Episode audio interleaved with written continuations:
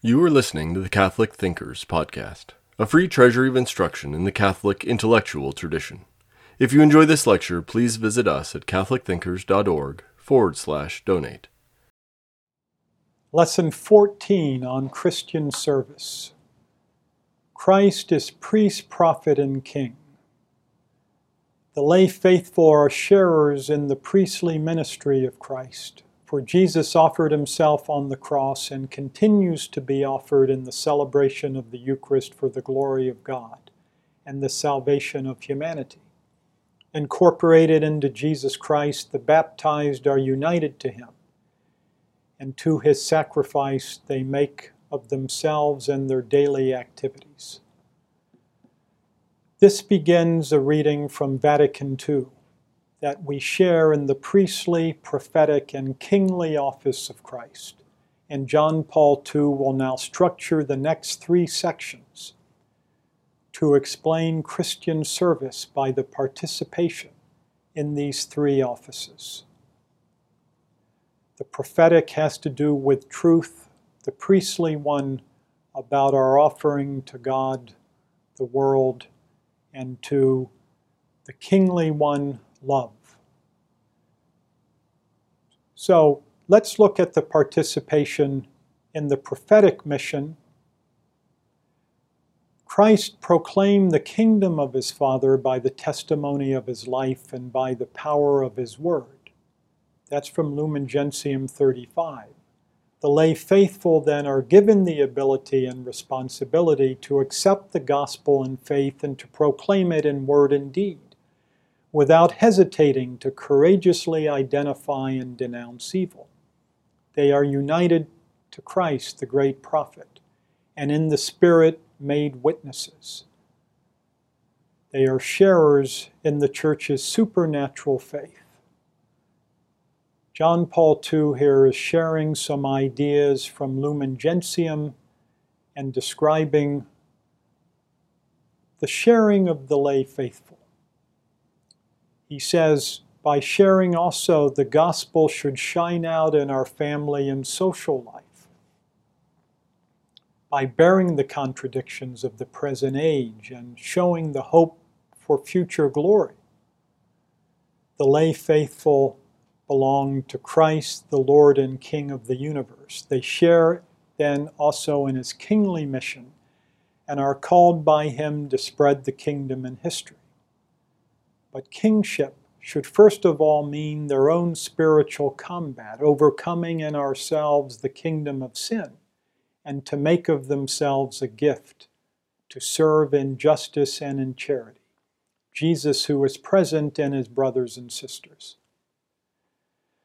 The lay faithful then restore to creation its original value by ordering creation to the authentic well being of humanity.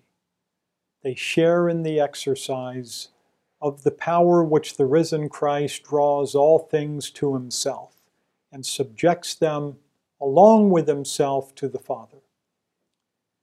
So he says, the lay faithful participate in the threefold mission of Christ as priest, prophet, and king, which finds its source in our baptism, developed in confirmation, and realized and dynamic sustenance in the Holy Eucharist. That is from his exhortation on the lay faithful, number 14. So, to start with the prophetic office, he says, fidelity is most important. Faith is a response to revelation. So, fidelity to truth is paramount. Fidelity to Christ's teaching as it comes through the church.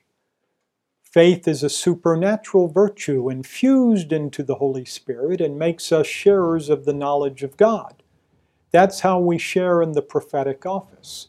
So we must be ready to speak the truth, he said, in and out of season, and to speak the whole truth about man and God. We need to study the Bible, the sacred tradition, the documents of Vatican II and papal encyclicals John Paul links our study to our love of the gospel. Quote, being responsible for that truth means loving it and seeking the most exact understanding of it. in order to bring it closer to ourselves and others in its saving power, its splendor and profundity joined with simplicity. This love and aspiration to understand the truth go hand in hand with knowledge of the saints and the history of the church because we see in the saints an authentic light, the illumination of God's truth that they approached with veneration and love a love for Christ, the living word of divine truth, and love for his human expression in tradition and theology. That's in section 19 of Redemptor Hominis. Cardinal Newman also talks about this need of coming to know the truth with an attitude, he says, of watching for Christ. There should be an attentiveness to Christ. Newman says, the believer should watch and wait for their Lord. They feed on the thought of Him and hang on His words. They live in His smile and thrive and grow under His hand. They are eager for His approval, quick in catching His meaning, jealous of His honor. They see him in all things, expect him in all events, admit all the cares, interest, and pursuits of this life, and would feel a joy, not a disappointment, if they hear he's on the point of coming. By night I sought him whom my soul loveth. I sought him and found him not. I will rise and I will seek him. This is Cardinal Newman, and I think it's a great description of how Christians should participate in the prophetic office of Christ. If we move on to section 20, we understand our participation in the Eucharist and penance as part of the priestly office of Christ. There's a distinct way in which the priest and the laity participate. In the sacraments, we find the power of his redeeming action which begins with baptism that buries us in the death of Christ, and we receive the promise of resurrection in the new life. But the center and summit of the sacramental life is the Eucharist. He summarizes that saving power as follows quote, There is in this sacrament a continual renewing of the mystery of the sacrifice himself that Christ offered to the Father on the altar of the cross, a sacrifice that the Father accepted, giving in return for this total self giving by his Son, who became obedient unto death, his own paternal gift, the grant of a new immortal life in the resurrection, since the Father is the first source and giver of life from the beginning. And that new life, which involves bodily glorification of the crucified Christ, became an efficacious sign of a gift granted to all humanity, the gift that is the Holy Spirit, through whom the divine life is communicated to all men who are united with Christ. In other words, Christ offers himself to all. The Father gives immortal life in the resurrection and Son to glorify him, and humanity receives the gift of the Holy Spirit which is the life of divine love. As a consequence of this being united to Christ, who has redeemed us with the price of his own life, we see as a consequence the proof of the value that God sets on man and our dignity in Christ. Secondly, he says, we share in the unique and irreversible restoration of man in the world to the Father. That is, we share in this priestly office of Christ through the Eucharist. Our new being is expressed in this participation in the Eucharist, and each of us has access to the fruits of filial reconciliation with God. That's from section 20 of Redemptor Hominis. I would like to share an additional passage, one from Vatican II prior to this writing, and one from the lay faithful that John Paul wrote later. The lay faithful are sharers in the priestly office. as Christ offered himself on the cross and continues to be offered in the Eucharist. The baptized are united to him and to his sacrifice in the offering they make of themselves and their daily, activities. The Council says by the lay faithful, through their work, prayers, and apostolic endeavors, their ordinary married and family life, their daily labor, mental and physical relaxation, if carried out in the Spirit and even the hardships of life, if patiently borne, become spiritual sacrifices acceptable to God through Jesus Christ. In the celebration of the Eucharist, these sacrifices are most lovingly offered to the Father along with the Lord's body.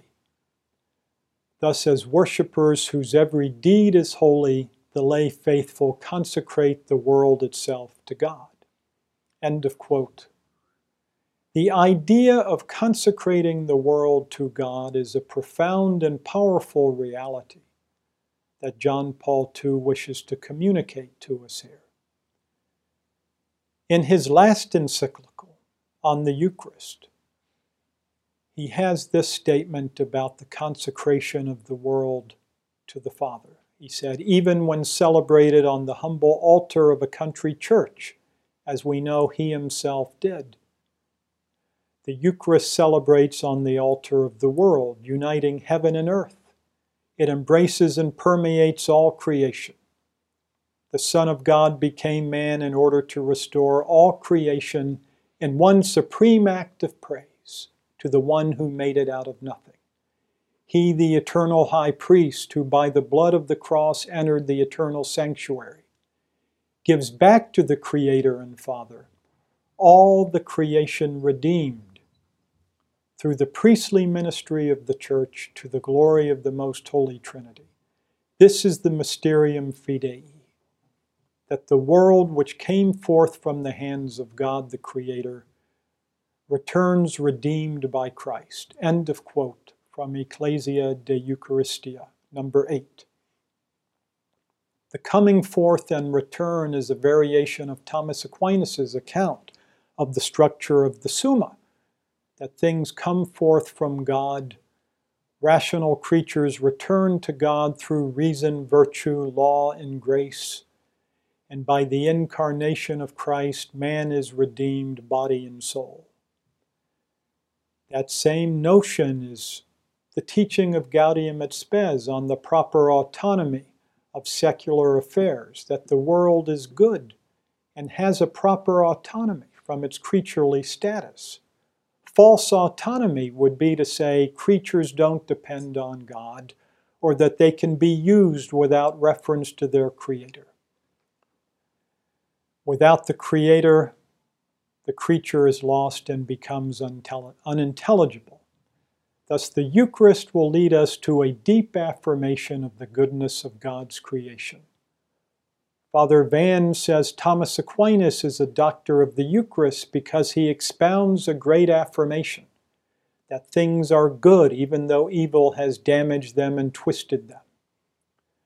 But to straighten what is twisted or perverted by human willfulness is one of the effects of the Eucharist and the Holy Spirit.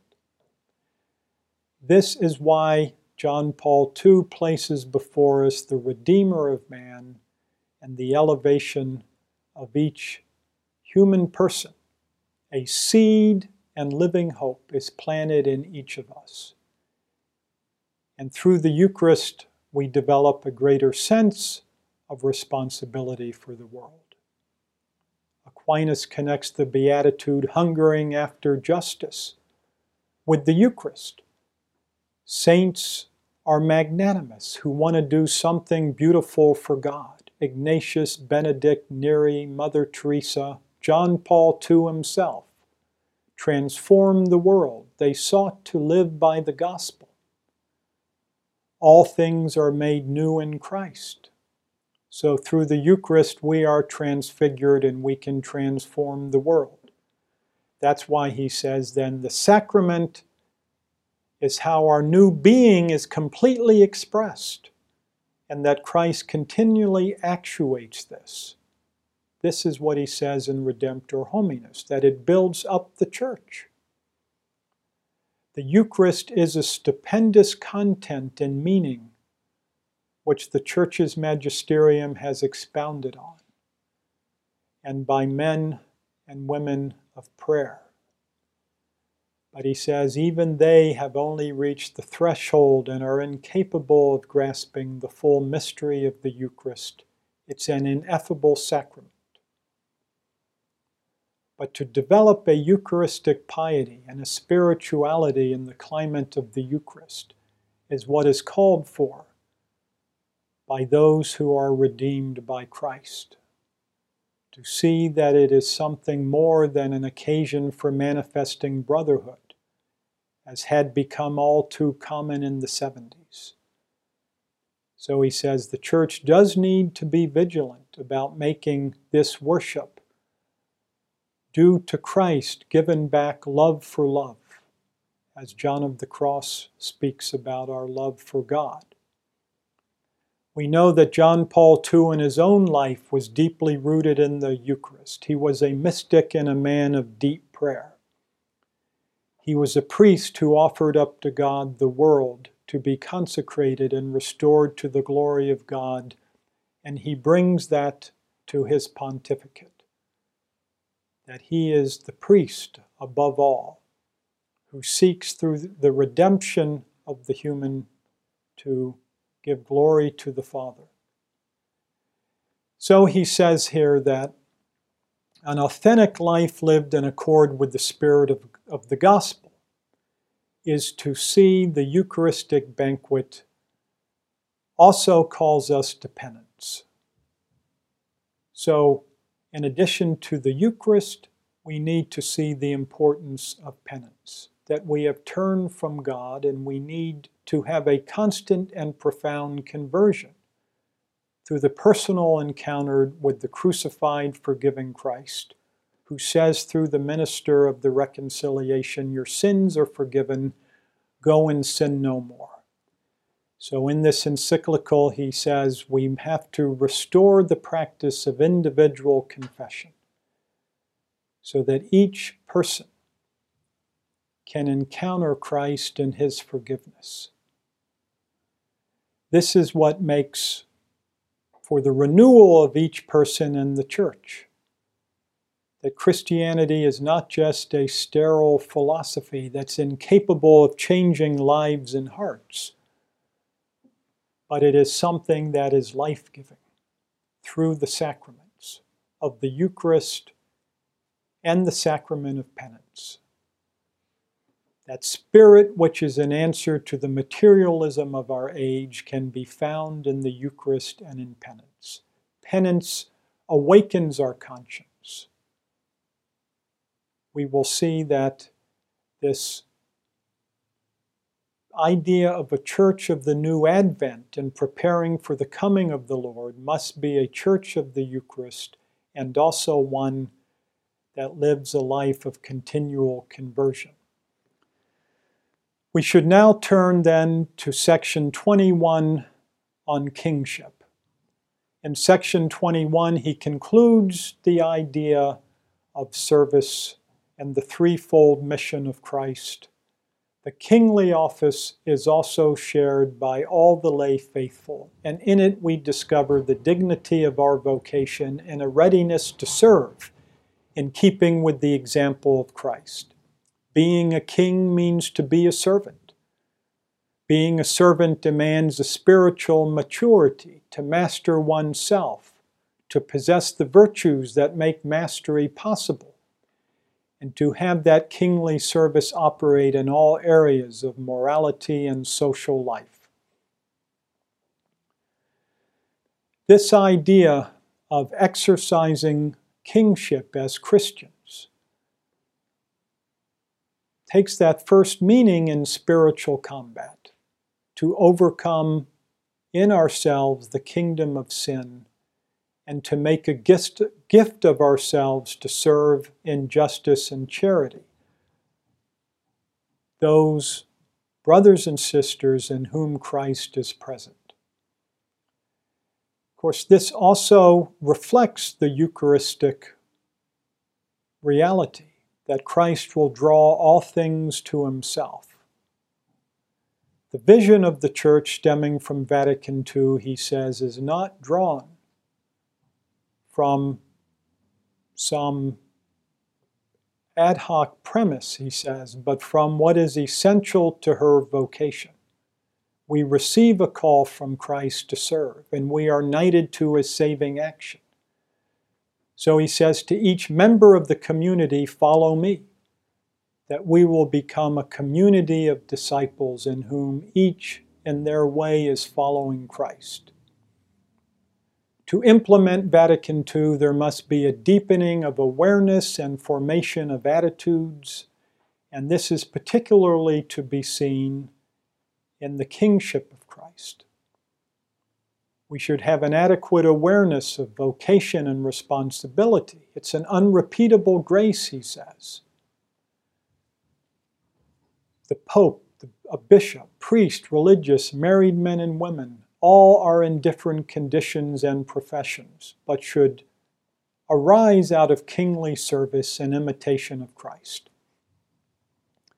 So he says, returning to the theme of fidelity, we need to be faithful to our vocation, a readiness to serve, to be responsible for the mission of our church, to see our own vocation in form of participation in Christ's saving work. So he said married people must be faithful to recognize the indissolubility of marriage. Priests must be faithful, he says, to their celibacy and achieve a mature humanity. They realize their vocation in an unreserved giving of their whole person in the spirit of love to the spouse of Christ. Christ sends men and women to the consecrated life and the religious life. And the modern notions of freedom, he says, will easily subvert this notion of fidelity. Freedom is a great gift. We've seen the threats to freedom, though, in the modern world. Freedom has truth as a requirement and a warning. But now freedom is mistakenly held to be an end in itself, and we think we're free when we can use our freedom as we wish, and that our entire society should be organized to facilitating freedom for whatever end.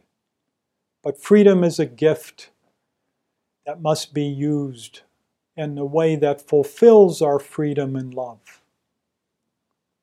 One of the differences between ancient and modern philosophy is that the ancients understood that virtue was the excellence to which we must aspire, and the moderns emphasize liberty and freedom above all. Well, in the Redeemer of man, in Jesus Christ, we learn that freedom is for the sake of love. That's what we are taught by the Redeemer of man from the cross that is what we are taught on Holy Thursday when he washed the feet of his disciples and gave us a commandment to love one another.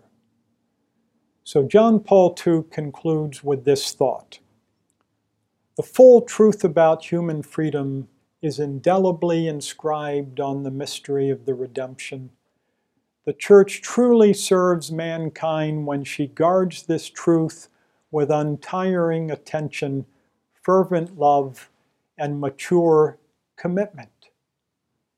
So, freedom, this great aspiration of the modern world, and particularly people in liberal society. A liberal society means a society that cherishes freedom. The church has such an important mission, and each Christian to understand the truth, the whole truth about the human person, that yes, freedom is to be cherished. The dignity of the person in their freedom of conscience to seek God, to aspire to live the life they are called to live. But to see that that must be through the Holy Spirit, it must be through the truth and goodness that come from God, that we must be linked again with the wisdom and love of God. So that's why he talks here about fervent love and mature commitment in the whole of the community of the church is this truth transmitted. And it's given concrete form through each Christian's fidelity to his vocation. So, as he said in Redemptor Hominis, we look to the Redeemer of man. We, he has joined himself with each man. But through baptism now, by becoming a member of the church, we have to respond and to see that those, that power of the Spirit, the gifts of the Spirit, the fruits of the Spirit that he talked about in section 18, are made a reality. That doesn't happen automatically. That is something that we must pray for. That is something that we must respond to. And so he says, quote, each day the church looks to Christ with unfailing love, fully aware that the true and final answer to the problem of morality lies in him alone. End of quote. So he reiterates now the main thesis of Redemptor Hominis. The crucified Christ reveals the authentic meaning of freedom.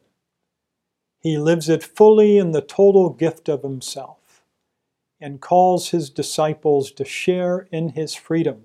End of quote. The church is the guardian of freedom. The church is the guardian of the treasure, of the dignity of the person, and the dignity of redemption. So I think it's fitting that he conclude by saying the church is the guardian of the truth about human freedom. And in this examination of the threefold office of Christ as prophet, priest, and king, I think we can see a unified message of what it is to walk as a Christian. That we can distinguish each of these, but at heart, it is a matter of living the Beatitudes, and all three reinforce each other to just sum it up, that in the prophetic office, we receive the truth of God through faith. And so it is our role to live the faith and proclaim the faith in its full truth and not to cut it back, not to think we need to adjust it to make it more palatable, but to grow in a deepened awareness of the full truth about Christ and God and the human person. And with the priestly office, that means that the world should be sanctified and consecrated to the world through our joining in Christ's prayer to the Father, through our willingness to offer back to the Father all that we are and all that we have, to see it offered up in praise, as Christ did on the cross. And then the kingly service, as we just saw, the kingly office is the one that crowns it all, which is Christ ruled from the cross in the sense that he reigns by his service. And we do have a model of what self sacrificial love is all about. There is no greater love that someone will lay down his life for those whom he loves.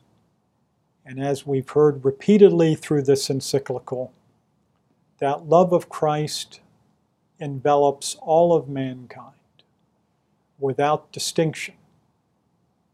We are all sinners the Holy Spirit operates in all hearts, wherever the true, the good, and the beautiful, wherever there is a glimmer, and wherever the heart and will of man respond in affirmation. Those may be weak and precarious moments, and in mankind at large, we see how threatened they are and how much failure we see in the history of mankind. But Christ is a reason for hope. Love is stronger than death. Love is stronger than sin. And that is what we learn from the Redeemer of man. We hope you enjoyed listening to Catholic Thinkers. Please visit us at catholicthinkers.org forward slash donate to help us keep this content free.